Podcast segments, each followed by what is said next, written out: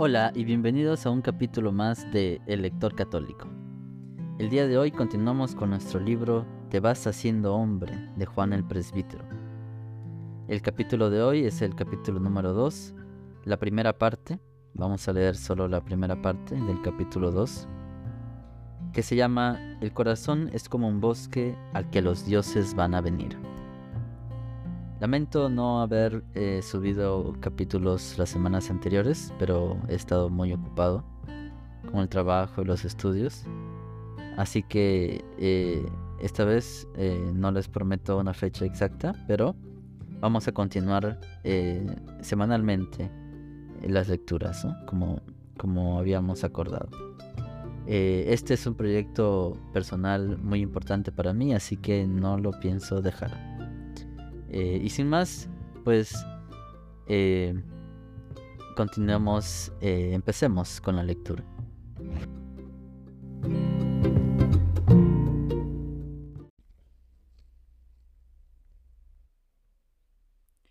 Capítulo 2 El corazón es como un bosque al que los dioses van a venir.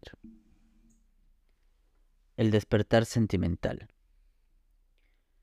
Los problemas del corazón son los más delicados.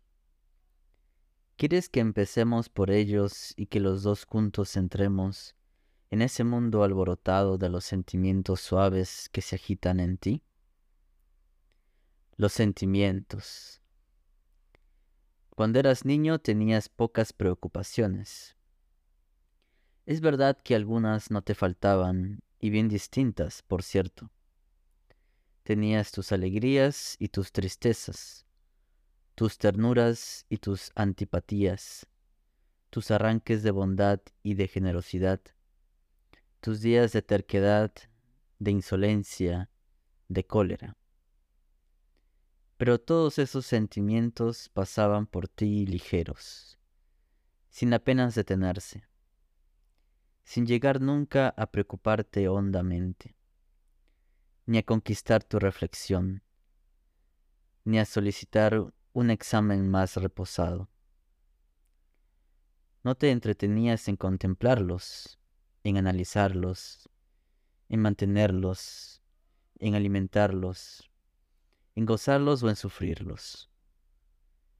Los vivías con ingenuidad y sencillez. No eran secretos, y los manifestabas con candor ante todo el mundo. A veces con el candor de un niño terrible. Ni tenías vida interior. Tu actividad te arrastraba fuera de ti al mundo que te rodeaba. Tu atención estaba monopolizada por entero por los juegos y las diversiones a las que te entregabas con pasión.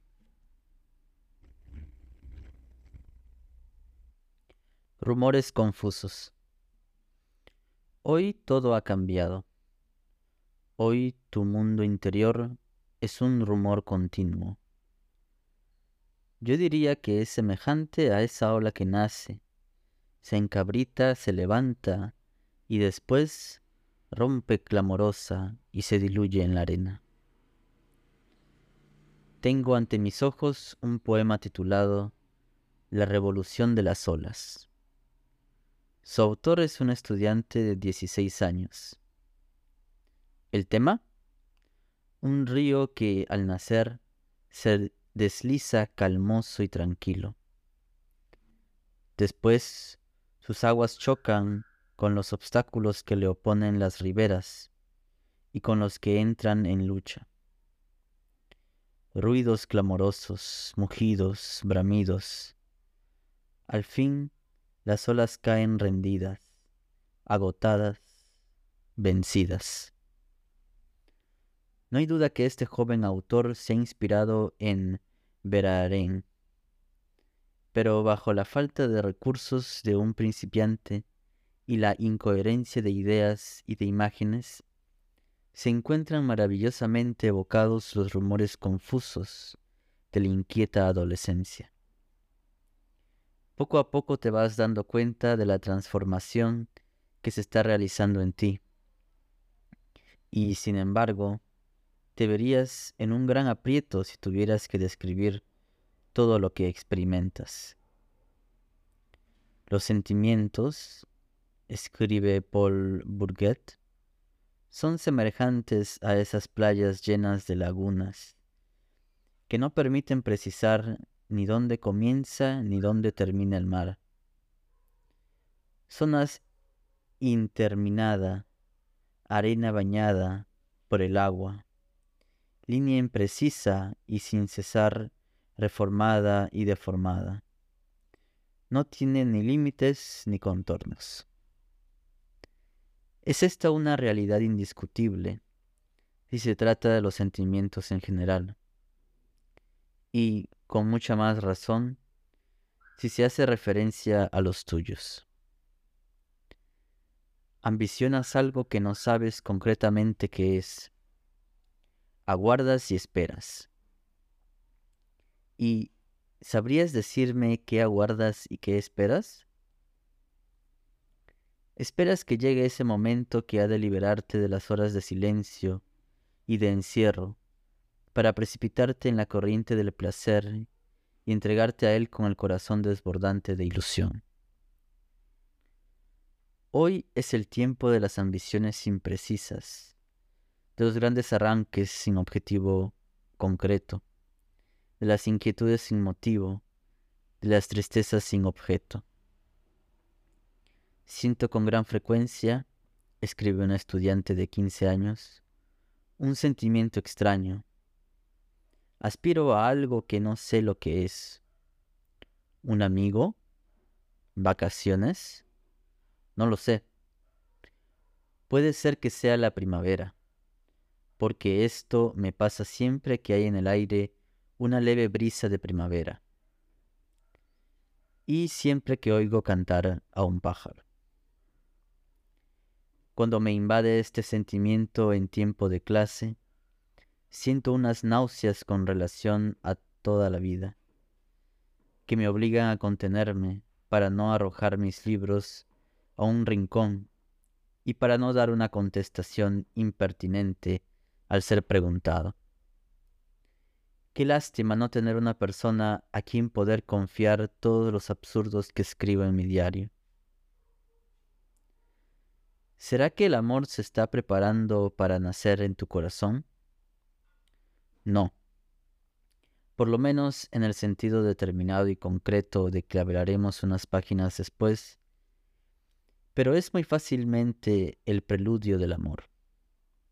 San Agustín, que conoció una adolescencia bruscamente movida y que la ha descrito con delicada finura en el libro de sus confesiones, la llama el amor del amor. Yo no amaba entonces, escribe, pero amaba el amar. Traspasado de amor hasta lo íntimo de mi ser, me reprochaba a mí mismo el no serlo aún suficientemente. Buscaba qué podría yo amar bien. Amaba el amar. Se podría asegurar que es el amor del universo. El mundo cae en ti como una catarata o el amor del infinito. En esta inmensa aspiración que en ti se levanta y que parece querer arrastrarte más allá de tus limitadas posibilidades, yo veo la huella de Dios, su sello inconfundible. Tu corazón estará inquieto hasta que descanse en él. Pero prepárate bien, porque este amor, en lugar de arrastrarte hacia Dios, puede llegar a ser tu perdición y tu ruina. Introspección y sentimentalismo. Habrás notado que este clima sentimental, tumultuoso e indeciso, que en ti se agita, provoca un estado de ánimo doloroso y alegre a la vez. Sufres y gozas. Piensas en tu alma, en tu yo interior, y aun cuando no llegues a comprender con exactitud lo que en ti está pasando, Sin embargo, te interesa extraordinariamente por tratarse de algo entrañablemente tuyo. Es esta la primera revelación de ti mismo a ti mismo. En todo esto no hay nada de malo, pero es grande la tentación de oírse vivir, de aplicar el oído al rumor sordo de los deseos que en nosotros nacen, de analizarlos indefinidamente, de complacerse en el espectáculo del propio yo. En una palabra, de convertirse en un retrospectivo desequilibrado y en un romántico sentimental. Nada hay que prohíba el pensar en sí mismo para conocer sus propios pensamientos, para enjuiciarlos y orientarlos. Pero es necesario huir de los delirios sentimentales, de los análisis vanos, de la complacencia morbosa en los sentimientos propios, sean tristes o sean alegres. Este es el mal romántico de Lamartine y de Becker y de tantos otros desorientados en la búsqueda del propio yo. Ya sé que los muchachos de hoy no son sentimentalmente tan inconscientes como los de tiempos pasados. Dios les ha hecho vivir una época de realidades duras. Quiero que me entiendas. De ninguna manera critico el que tenga sensibilidades. Más aún, tengo miedo de que el mundo en que vives y creces embote prematuramente la tuya, que yo te deseo sea fina, vibrante y fácil para emocionarse y entusiasmarse con todo lo grande y con todo lo bello. Pocas cosas temo tanto para ti como la sequedad y dureza de corazón que te vaya preparando para ser a tu edad adulta un egoísta seco. Uno de esos bloques de granito o de hormigón que existen a millares para angustia y mal permanente de la humanidad. No seas nunca un sentimental ridículo, y deja para los románticos de baja ley y para sus seguidores esas lágrimas vanas y egoístas que caen sobre ellos mismos y sobre sus falsas desdichas. Melancolía. Sin duda que has tenido ya antes de ahora en tu vida momentos de melancolía. En adelante experimentarás que las personas, las cosas y los acontecimientos no responden jamás a todo lo que de ellos esperabas y que los placeres más ardientemente suspirados no te llenan en la medida que te lo habían prometido y que tú soñabas. El mundo es insuficiente para satisfacer la inmensidad de tus deseos, y solo el infinito puede llenarte. No hay alma grande sin melancolía. Debes conocer también otro tipo de melancolía, la del sufrimiento, que cae sobre los cuerpos, los corazones y las almas de tus hermanos los hombres. La del mal, cuyo reinado es poderoso en todo el mundo y al que es necesario declararle una guerra total, aunque sin la esperanza de llegar nunca a vencerle de una manera plena y definitiva y conocerás también a tu edad otras tristezas de calidad menos noble. Experimentarás a veces una melancolía morbosa, vaga, difusa. Estoy triste, dirás, y con esta frase querrás significar que sientes una inmensa amargura de todo un abatimiento general que lanza sobre la vida y las cosas algo así como un velo funerario. ¿Cuáles son las causas?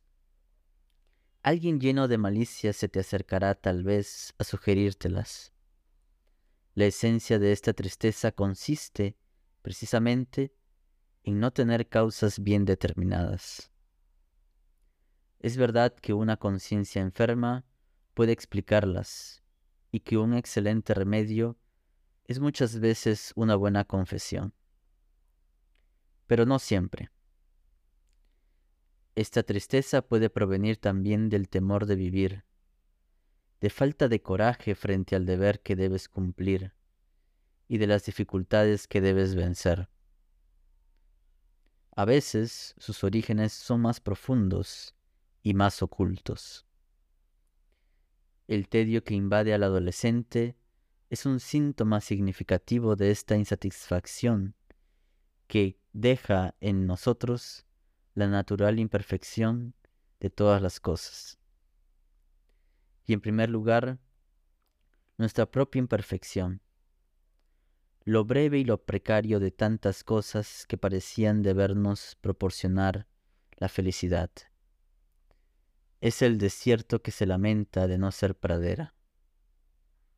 Dicen los árabes cuando oyen gemir el simón sobre las arenas. Este sentimiento de tristeza se va cuando menos lo pienses, como había venido, sin ninguna causa. Algunos jóvenes casi no llegan a experimentarlo. No te fíes, sin embargo, mucho de las apariencias. Cuando veas a alguno de tus amigos reírse estrepitosamente y hablar a gritos, no creas por eso que está libre del hechizo de esta tristeza.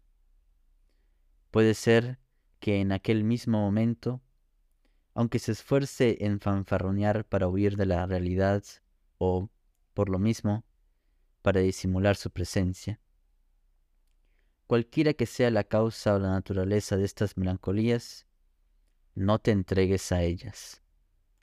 Y sobre todo, no las mantengas en ti como una especie de placer morboso. He puesto mi felicidad en estar triste, escribió Stendhal. No imites a estos espíritus llorones y no juegues a la belleza tenebrosa. La vida no se nos ha concedido para que la lloremos, sino para que la venzamos varonilmente. Soledad. Habrás conocido también la soledad. Tal vez tengas la impresión de que nadie te comprende y hasta hayas llegado a pensar que nadie te quiere y que los más cercanos a ti tus padres, tus profesores, se desinteresan totalmente de ti, o si se ocupan es para contrariarte y molestarte, y, en el mejor de los casos, que ignoran el mundo de pensamientos y de deseos que se agitan en tu corazón y revuelven tu vida. No sé si tú, por tu parte, has hecho los esfuerzos necesarios para ayudarles a penetrar en tu intimidad. Muchos jóvenes son impenetrablemente cerrados. Pudor, vergüenza, temor a ser conocidos, miedo a perder la estima de los demás al mostrarles sus luchas y sus derrotas, o de ver trocados en sarcasmos y burlas sus más generosos entusiasmos. Y todo esto trabaja en confusa algarabía para aislarles en un secreto jardín. Quieren entregarse totalmente, abrirse a alguien, confiarse. Y qué sensación de alivio, qué alegría experimentan el día en que se han atrevido a ser francos, abiertos, a exponer de la mejor manera que han podido los secretos más ocultos, hayan sido amargos o hayan sido espléndidos. Y qué gozo el suyo al ver que les han escuchado con simpatía, al sentirse comprendidos y amados hasta en la intimidad más profunda. Te deseo que tengas con frecuencia esta valentía de romper tu soledad. Te deseo también que encuentres en tu camino un amigo comprensivo y acogedor, a quien confíes los secretos de tu alma. Y si eres demasiado tímido para hablar, ¿por qué no escribes? Es este un medio excelente para superar esta dificultad. Timidez. Los adolescentes y los jóvenes son frecuentemente muy tímidos. Dicen algunos que la causa de esta timidez es el orgullo. Puede ser.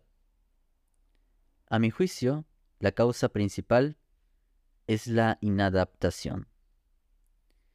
Sienten nacer en sí mismos una serie de fuerzas nuevas, pero saben que aún no han llegado a su madurez.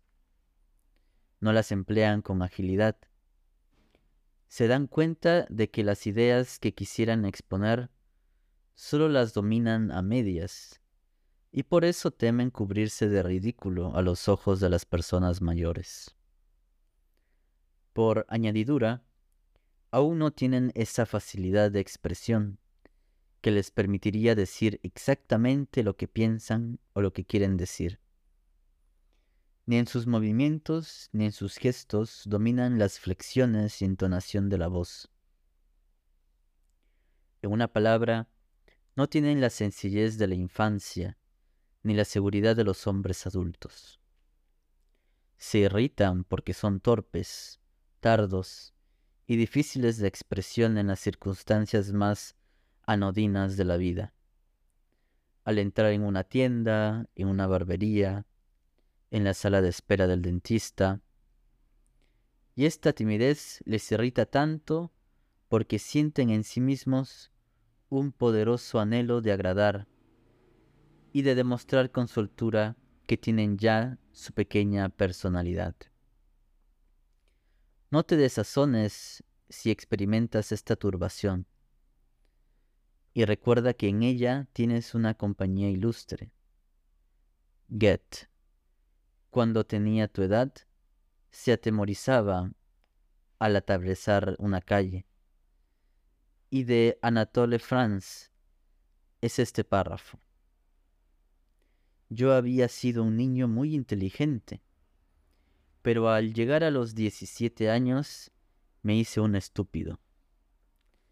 Mi timidez era tal que no podía ni saludar ni sentarme en compañía de otros sin que el sudor mojara mi frente. ¿Quieres con toda sinceridad que te diga lo que siento? Me alegra esta timidez infinitamente más que esos modales desenvueltos que algunos quieren conquistar.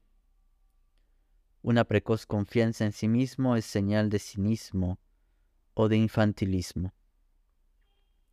Los desvergonzados de 15 a 18 años escribe Gautier, deben su aplomo a una supervivencia de la mentalidad infantil, aunque no lo quieran creer. Estos tales están llamados a ser hombres sin carácter, y a lo largo de su vida no se distinguirán si no es por su falta de completa originalidad.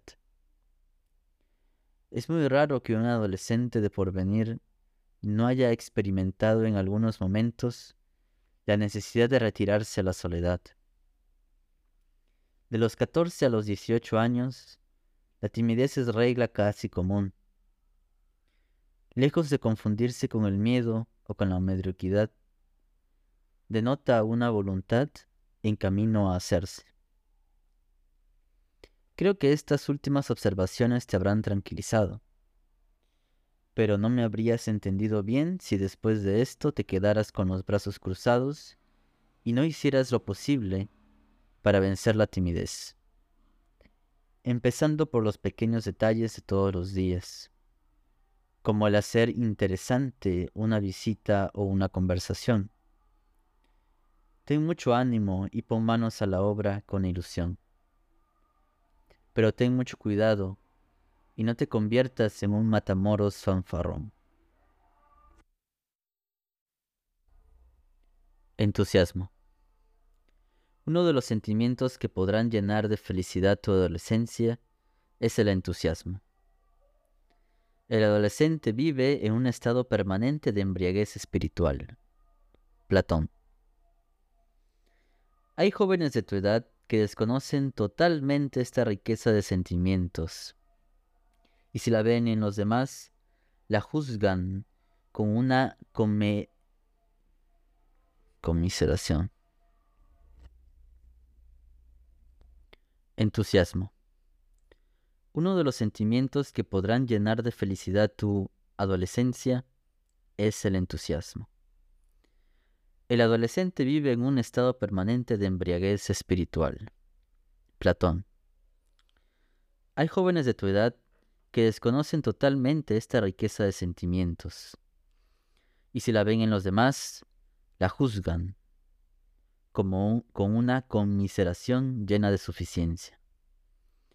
En realidad deberían compadecerse de sí mismos, porque su espíritu apagado e incapaz de entusiasmarse por nada los convierte antes de tiempo en unos pequeños viejos prematuros, ridículos y miserables. Felizmente, la mayor parte de los adolescentes no son así. Se revelan magníficamente dispuestos a entusiasmarse con la belleza y la seducción de todos los horizontes. Un paisaje bello, una acción heroica, un poema inspirado, una nueva amistad, el descubrimiento de una idea ignorada, crea en ellos una emoción intensa, alegre y vibrante que los agita, levanta y enardece. Ordinariamente, no creéis los jóvenes que este interior entusiasmo vuestro se manifiesta al exterior. Por otra parte, es muy difícil expresar estas vivencias interiores. Y si con marcado interés las guardáis al abrigo de miradas indiscretas, es porque teméis las sonrisas maliciosas como un insulto o una profanación. Hay en este mundo tanta vulgaridad y tanta chabacanería. Créeme, nosotros, las personas mayores, sentimos profunda admiración y respeto hacia esos entusiasmos que se encienden en ti. Sabemos por experiencia todo lo que hay en ellos de movedizo, de exaltado, de sentimental. Pero a pesar de todo, los admiramos como uno de los más bellos privilegios de tu juventud. Pedimos al Señor que, se los, que te los conserve y que en el progreso de tus años los vaya transformando en un entusiasmo profundo, iluminado, en un entusiasmo espiritual que te permita, cuando sea ya hombre, atravesar la vida como vencedor y realizar las aspiraciones soñadas durante los días de tu juventud, hasta la edad más avanzada, sin que llegues a caer nunca ni en la indiferencia ni en el escepticismo. Por lo que a ti te toca, Procura no dilapidar este riquísimo tesoro en pequeñeces que no valen la pena. Examina con sinceridad la seducción de los atractivos que te vengan de fuera, y no te dejes engañar ni por el reclamo, ni, ni por el oropel, ni por fáciles oratorias. Recuerda que la significación etimológica de entusiasmo es estar en Dios vivir en Él, ser poseído por Él. Que mueran pronto sofocados todos los lirismos que no se encuentren en Él, su origen y su fin. Que solo Dios cuenta, solo su luz y su amor pueden hartar este nuestro pobre corazón humano, demasiado grande para quedar satisfecho con las pequeñeces del mundo que le rodean.